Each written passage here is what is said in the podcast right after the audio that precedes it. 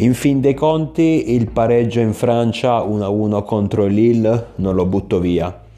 Considerando le assenze forzate, Ibra e Leao, considerando che il nostro allenatore che tra l'altro è ancora alle prese con il Covid, quindi è stato sostituito anche in questa partita da Bonera. Ha deciso di far riposare Romagnoli, Calabria.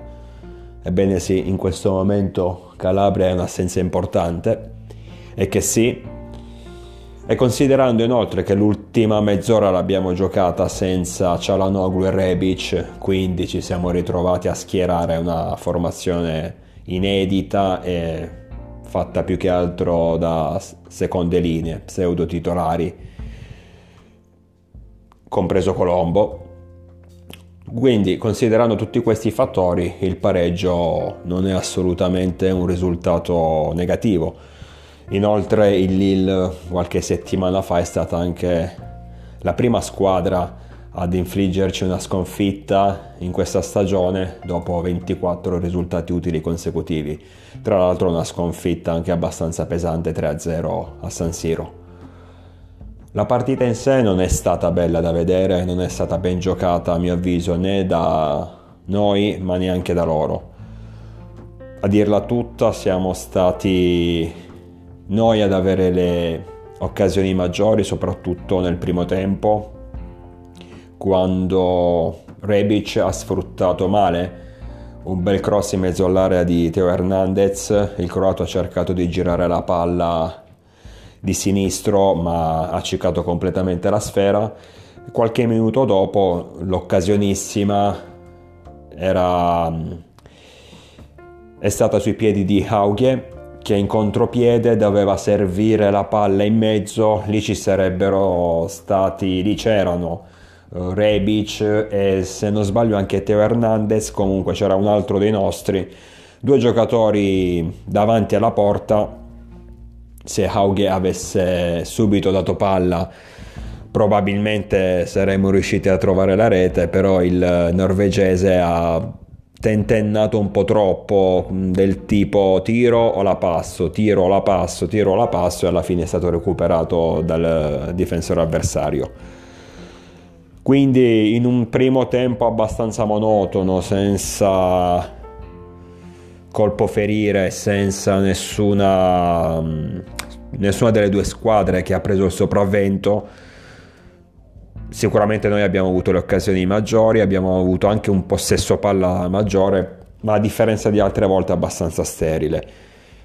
Eh, il Lille si è fatto notare per più che altro per tre tiri, però abbastanza velleitari, nulla di così eh, nulla di così importante, di così pericoloso. Sicuramente azioni degne di nota non ne, non ne hanno create, ma bene o male come all'andata, perché eh, nonostante il risultato sia stato sicuramente mm, un risultato netto, come detto 3-0 per loro, fino al gol dell'1-0 causato da noi per una sciocchezza di Romagnoli su un rigore che comunque sia era stato a mio avviso un po' troppo generoso dico fino a quel momento il Lille non aveva praticamente creato nulla ma anche dopo il gol del 2 e del 3-0 sono scaturiti da nostre incertezze comunque sia nel secondo tempo partiamo subito forte Tonali mette in profondità un bellissimo pallone per Rebic, uguale identica all'azione del primo tempo, dove però la palla era stata data in profondità da Cialanoglu a Hauge, che come vi dicevo ha aspettato troppo il passaggio e si è fatto rimontare. In questo caso Donali per Rebic che invece non aspetta troppo, uh, palla in mezzo per Castileo. Dio sia lodato, finalmente ha trovato la via del gol che a porta vuota non poteva sbagliare assolutamente, la butta dentro. Tonali, eh, bellissimo il passaggio al 46 minuto, nel complesso però la sua partita non mi è parsa sufficiente. È ancora un po' troppo spaventato, sicuramente perché è giovane, deve farsi le ossa. Poi comunque non giocando tanto è normale che ha più difficoltà rispetto ai titolari, naturalmente, di prendere come dire, il ritmo partita. e deve inoltre abituarsi a un centrocampo a due. In questo momento che sia Benasser, che sì, come detto riposato, Benasser ha fatto un'altra prestazione magnifica. Dicevo, in questo momento sono titolari inamovibili, quindi mi pare Tonali dovrà accontentarsi almeno per adesso degli scampoli di partita o di queste occasioni come in Europa League. Deve cercarle di sfruttare al meglio, però ribadisco, non è semplice quando si gioca poco e soprattutto quando devi entrare nei meccanismi di un centrocampo particolare come il centrocampo a 2. Tu che sei abituato a giocare a 3, non è semplice. Però il lampo c'è stato, il primo lampo in maglia rossonera di Sandro c'è stato, bellissimo il passaggio appunto per Rebic che poi trova uno smarcatissimo Cassileo in centro area che ci porta in vantaggio. Da quel momento in poi non dico che abbiamo smesso di giocare perché non è così, però secondo me ci siamo accontentati nel senso, ok, abbiamo fatto il massimo, adesso pensiamo al campionato, perché già, come dicevo, non c'erano Ibra e Leao, vabbè, per questioni di infortuni.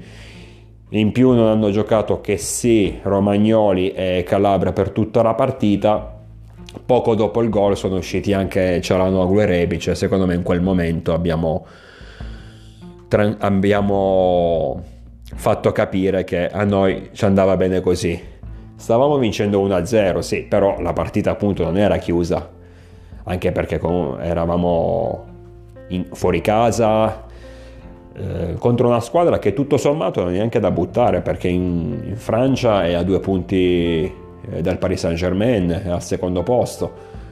Quindi non è assolutamente una squadraccia.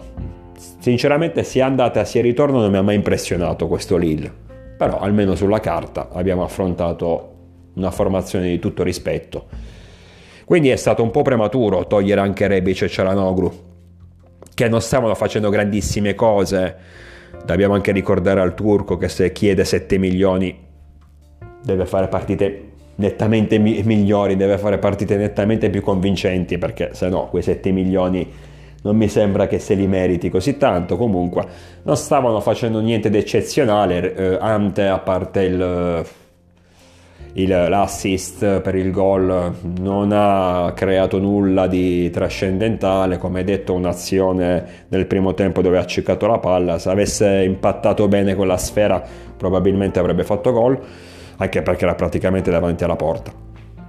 Cialanoglu l'assist, eh, il passaggio in profondità nel primo tempo per Hauge, poi tanto sacrificio sicuramente, ha cercato di essere leader prendendo il posto di Slatan, però sinceramente ormai da un mese che il Cialanoglu, visto nel post lockdown, è un lontano ricordo.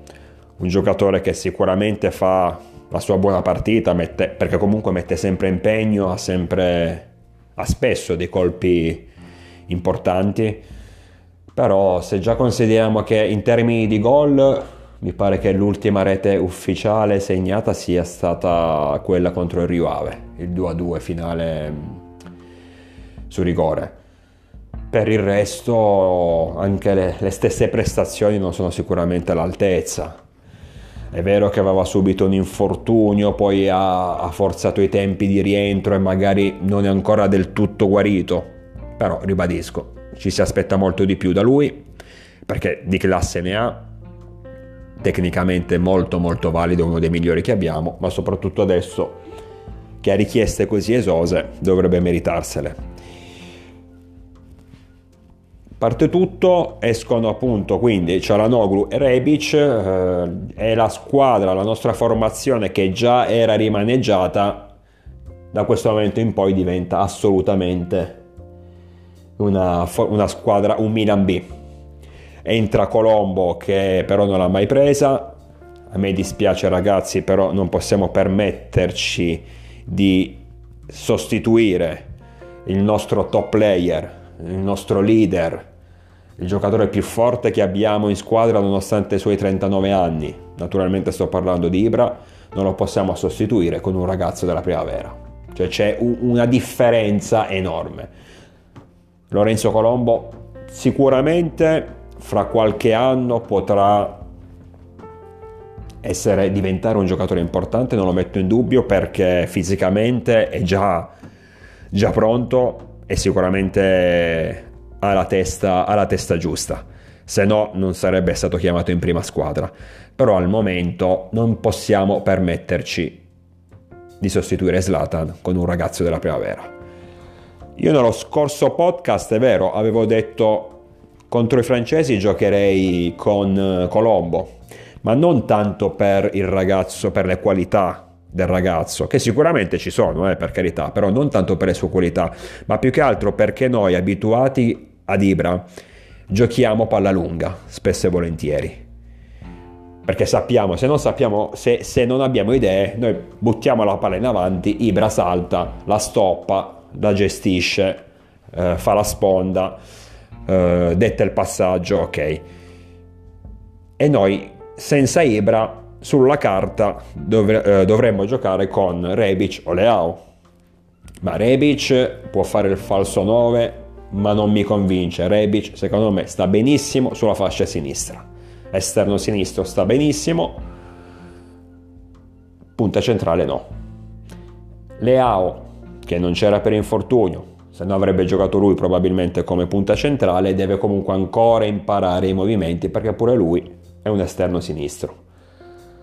Quindi tra tutti l'unico eh, ad oggi giocatore nella rosa che ha le caratteristiche alla Ibrahimovic, ossia fisicamente forte, può fare le sponde, può prenderla di testa, può combattere in area di rigore contro gli avversari, appunto è Colombo.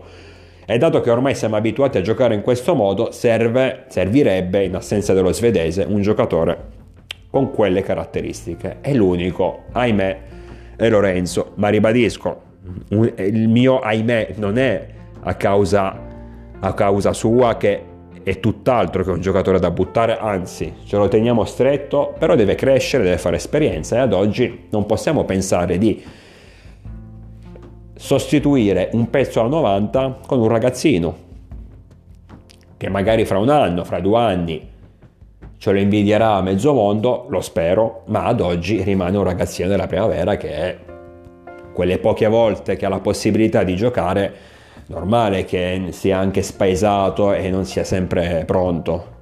Poi tra l'altro ieri è entrato in un momento della partita dove il, il Lille aveva già pareggiato, par- un momento un po' confuso. Avversari, i nostri avversari non è che stessero premendo più di tanto, ribadisco, non hanno fatto praticamente nulla. Quindi non eravamo in difficoltà, però come detto, con tante seconde linee è normale che l'organizzazione di gioco può trovare delle, uh, delle incertezze. Tra l'altro um, non ho specificato uh, il pareggio dell'Ill 10 minuti dopo il nostro vantaggio, un'altra sciocchezza colossale fatta, fatta tutta tutta da noi. È stato il pareggio dell'Ile è stato tutta opera nostra. Um, siamo partiti da, da, un disimpegno che poteva essere la cosa più semplice del mondo, ma ci siamo messi a fare passaggi tra difensori. La passo a te, tu la passi a me, non so a chi darla. Alla fine la palla arriva a Gabbia che passa, cerca di ridarla a Teo ma gliela dà malissimo, quindi la palla finisce in fallo laterale, i, i giocatori dell'Ill rimettono velocemente il pallone in gioco dal fallo laterale, ci prendono in, in contropiede, e, cioè in contropiede non nel senso che hanno creato un contropiede, è che noi eh, non, eravamo, non eravamo attenti in quel momento e quindi segnano l'1-1, comunque un gol abbastanza non fortuito, però sicuramente causato da noi, anche perché oltre al fatto che nel fallo laterale loro l'hanno battuto subito e noi stavamo dormendo. Quindi praticamente è come se non ci fossimo accorti che loro stavano battendo un fallo laterale.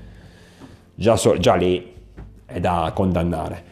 Però ribadisco, il disimpegno, cioè nasce tutto da un disimpegno sbagliato, ma a quel punto ragazzi se non avete idee, perché nessuno vuole impostare o nessuno sa impostare lì in eh, piuttosto spazzatela in avanti e vabbè, amen.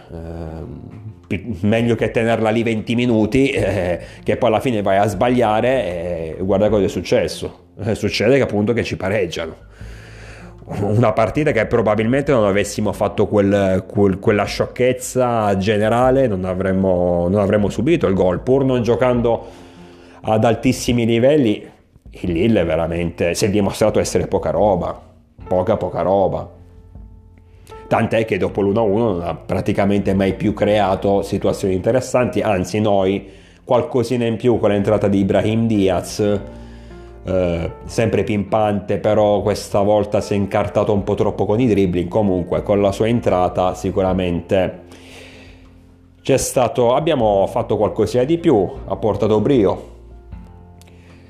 Qualche nota positiva? Ma mi è piaciuto Gabbi, ad esempio, a parte nell'azione del gol, dove, come detto, ha dato una palla brutta a, a Teo, la palla è finita in fallo laterale, e poi vabbè, il resto è storia. A parte quello si è dimostrato comunque attento, bast- eh, abbastanza tranquillo nei disimpegni. In quella posizione lì, quindi dalla parte destra, stavo facendo mente locale, dalla parte destra probabilmente lui non riesce ad impostare perché in tutta la partita non è riuscito ad iniziare un'azione dalla, dalla, retro, dalla retroguardia ogni volta che gli arrivava palla per impostare o la passava a un metro di distanza o la dava indietro a Donnarumma. Non è riuscito ad impostare una sola azione. Ora non so se non è proprio capace di impostare oppure come detto da quella parte lì del campo non è, non è il suo piede e quindi ha difficoltà. Non lo so, però per il resto a livello difensivo, prettamente difensivo non mi è dispiaciuto. Sicuramente è meglio di Romagnoli delle ultime uscite, sicuramente è meglio l'ho visto anche un po' più tranquillo, un po' più sereno nei disimpegni. Peccato davvero per l'azione del gol, eh, che è stata un po' colpa sua, ma un po' colpa generale della difesa. Son, uh, abbiamo capito che quest'anno, quando, ogni volta che giochiamo con Lille, dobbiamo regalare qualcosa. Per fortuna, almeno per adesso, le partite con Lille sono finite. Eh, almeno evitiamo altre, altre bestemmie.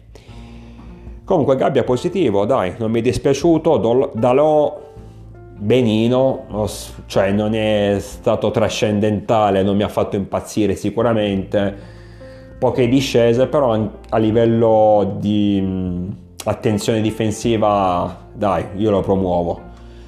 Senza infamia, senza lode, a dirla tutta, ma come detto, gli stessi avversari non è che l'hanno messo in difficoltà più di tanto, quindi considerando che eh, loro non hanno creato molto, uno, ci, uno poteva aspettarsi qualche discesa in più da parte del portoghese, quello è vero. Probabilmente essendoci già dall'altra parte Teo che spinge tanto, magari l'allenatore ha chiesto ad Alò di essere un po' più coperto, però non mi è dispiaciuto. Cioè, il suo 6 in pagella, anche se a me i voti non piacciono perché sono tutti molto relativi, però il suo 6 in pagella secondo me se l'è guadagnato Haughe prima da titolare eh, purtroppo non mi è piaciuto, però è giovane e quindi ci può benissimo stare che mm,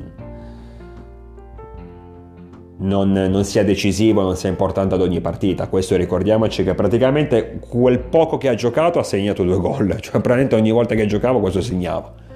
Questo ha segnato, almeno per il momento. Ehm, questa contro, in Francia c'è stata la prima da titolare, magari anche un po' l'emozione. Eh. Più che altro ha sbagliato tanto ehm, nelle decisioni, nel senso che quando aveva palla tra i piedi pensava troppo e invece doveva essere più veloce nel capire cosa era meglio fare. È emblematico, come raccontato prima, il momento in cui nel primo tempo ha tra, tra i piedi un pallone d'oro su un contropiede per noi lì basta solo che l'appoggia Rebic che è davanti alla porta da solo tranquillo. E invece a forza di pensare troppo si è fatto recuperare. Quindi quella è l'azione emblematica. Però un po' per tutto il match ha messo impegno corsa quindi va benissimo si vede che il ragazzo ha i colpi è promettente e ed è una risorsa importante per noi. La prima da titolare non è stata esaltante, tutto qui, però stiamo parlando di una partita in cui effettivamente nessuno mi ha particolarmente esaltato. una nota di merito la diamo questa volta a Castileo, io l'ho molto criticato in questo inizio stagione. Ieri qualche accenno di risveglio oltre al gol che vabbè era molto semplice perché a porta vuota, cioè il merito è stato più che altro di Tonali e Rebic. Lo spagnolo si è poi trovato a porta vuota a dover eh, buttare la palla dentro, non che ci volesse tanto, però ha fatto anche delle ripartenze interessanti. Ho visto che finalmente sta, è riuscito a, a superare l'uomo in dribbling, quindi speriamo che, e questa è una delle sue qualità migliori, speriamo che il periodo di appannamento sia, sia passato anche perché per quanto non sia un fenomeno, un top player, è un giocatore che finché rimane da noi può esserci utile. Dico, dico questo perché a mio avviso o a gennaio o al massimo a giugno andrà via. Ma questa è solo una mia opinione. Comunque segnali di risveglio da parte dello spagnolo. Poi per il resto, ragazzi, niente di, niente di eccezionale. Eh, come detto, partita abbastanza soporifera, abbastanza tranquilla da una parte e dall'altra. Sembra quasi che le due squadre si siano accordate per il pareggio. Anzi, più che accordate, che è brutto dirlo, si siano accontentate del pareggio. Lo stesso Lille nel momento in cui ha raggiunto il pari eh, noi avevamo già fatto dei cambi importanti, non avevamo giocatori importanti, eh, poteva pure affondare, poteva pure accelerare un attimo e cercare la vittoria, invece non ha fatto niente di che, anzi, tra le due squadre, quelli che hanno cercato di più di tornare in vantaggio, siamo proprio stati noi. Adesso mancano due partite, noi la prossima giochiamo giovedì a San Siro contro il Celtic, ultimo in classifica, Celtic che ha perso 4-1 contro Sparta Praga in Repubblica Ceca Celtic praticamente fuori dai giochi, non penso che venga a fare a Milano la partita della morte, credo che anzi magari porterà pure un po' di riserve, quindi suppongo che non avremo problemi a battere il Celtic. Se poi in contemporanea Lille stesso eh, otterrà i tre punti contro lo Sparta Praga, a quel punto eh, noi eh, insieme ai francesi saremmo, avremo la matematica qualificazione. E poi l'ultima giornata al massimo ci andremo a giocare il primo e secondo posto. Però a questo punto ha, ha, una, ha un'importanza relativa. Adesso sinceramente la cosa principale è passare il turno. Quindi se noi, passia, se noi battiamo gli scozzesi se Lille batte lo Sparta Praga noi e loro passiamo il turno quindi forse anche per questo si sono accontentate del pareggio le due squadre. Non facciamoci troppo del male, tanto possiamo tranquillamente raggiungere il prossimo, passare il girone senza scannarci. Abbiamo, uh, sia noi sia loro uh, abbiamo due partite sulla carta semplici. Una, alla fine basterebbe probabilmente vincerne appunto una delle due per uh, raggiungere l'obiettivo. Quindi in effetti non serviva neanche ammassarsi più di tanto giovedì. Uh, poi magari pure loro, pure i francesi avranno iniziato a pensare ad un certo punto al turno di campionato, come sicuramente abbiamo fatto noi, dato che mer- eh, domenica alle 3 abbiamo la Fiorentina. Una partita che io temo perché innanzitutto la Fiorentina solitamente quando viene a San Siro fa sempre grandi partite, lo scorso anno ad esempio ci ha battuto 3-1. E poi la Fiorentina che non sta andando bene ha appena passato il turno con l'Udinese, però vabbè, ai supplementari in Coppa Italia, ai supplementari niente di che. Però dico la Fiorentina che non sta andando bene, comunque ha dei giocatori che a me fanno paura. Ribery che se, se è in giornata, se è in forma è ancora decisivo e pericoloso. Caleon che quando giocava nel Napoli spesso e volentieri ci ha fatto piangere e poi Bonaventura che tutti noi ancora portiamo nel cuore. Non voglio che abbia il dente avvelenato per il mancato rinnovo, quindi magari potrebbe giocare con una marcia in più. Alla fine della fiera noi abbiamo ottenuto un buon punto in Francia, un buon punto per la classifica in Europa League e tra l'altro siamo pure riusciti a far riposare un po' di giocatori. Quindi teoricamente il nostro obiettivo è stato raggiunto. Eh, la cosa importante sarà in ottica Europa vincere contro il Celtic fra una settimana. È anche vero che se non vinci contro il Celtic, mi sa che allora vuoi uscire dall'Europa League e concentrarti solo sul campionato, perché trovare difficoltà andando a giocare in Francia contro la seconda in classifica della Ligue 1 lo posso capire, ma trovare delle difficoltà andando a giocare in casa tua contro una squadra che già di per sé non è non ha tutto sto sta, sta potenza di fuoco. In più è in un periodo difficile. Sto appunto parlando del Celtic. Ecco trovare delle, delle, difficoltà pure con loro e magari non portare a casa il risultato. Non dico che lo fai apposta però mi sa che tu allora non stai mettendo tutto questo impegno in Europa League. Non lo so vediamo fra una settimana. Io so solo che se dovessimo ottenere tre punti come detto probabilmente otterremo anche il passaggio del turno, magari non aritmetico, però uh, ufficioso, ecco. Quindi adesso vediamo cosa accade, come finisce questo girone, io sono comunque fiducioso, poi come detto il pareggio di, di giovedì è stato sicuramente un buon pareggio, considerando le assenze iniziali, considerando che la mezz'ora finale, 30 minuti in una partita di calcio, non sono pochi, in 30 minuti ne puoi vincere 3 di partita. Dicevo, la mezz'ora finale l'abbiamo affrontata con le riserve, le riserve delle riserve, più un ragazzino della primavera. Perciò non mi lamento assolutamente. Speriamo di aver tenuto un po' di forze per mercoledì perché considerando anche che ci saranno degli scontri diretti come Sassuolo Inter e Roma Napoli, eh, noi domenica abbiamo sulla carta una partita difficile secondo me, ma non impossibile sicuramente. Non voglio dirlo perché non voglio portare sfortuna, ma abbiamo la possibilità di prendere qualche punticino alle nostre dirette avversarie e sarebbe un'occasione da sfruttare assolutamente. Quindi anche per questo suppongo che i nostri ragazzi giovedì non abbiano dato il 100% perché sanno benissimo che l'incontro di domenica pomeriggio è non decisivo perché stiamo parlando della nona giornata di campionato, però può sicuramente eh, iniziare a darci un vantaggio interessante, diciamo così. Comunque, ci sentiamo presto analizzeremo la sfida appunto contro la Fiorentina sperando di analizzarla col sorriso, di, di, potervi, di poter raccontare magari un allungo in classifica, una nuova, una nuova vittoria. Non ci sarà ancora Slatan e questo mi preoccupa, ma come ho detto in precedenza dobbiamo diventare grandi anche senza di lui ed è arrivato il momento. Io vi aspetto numerosi, alla prossima, naturalmente sempre con il diavolo dentro.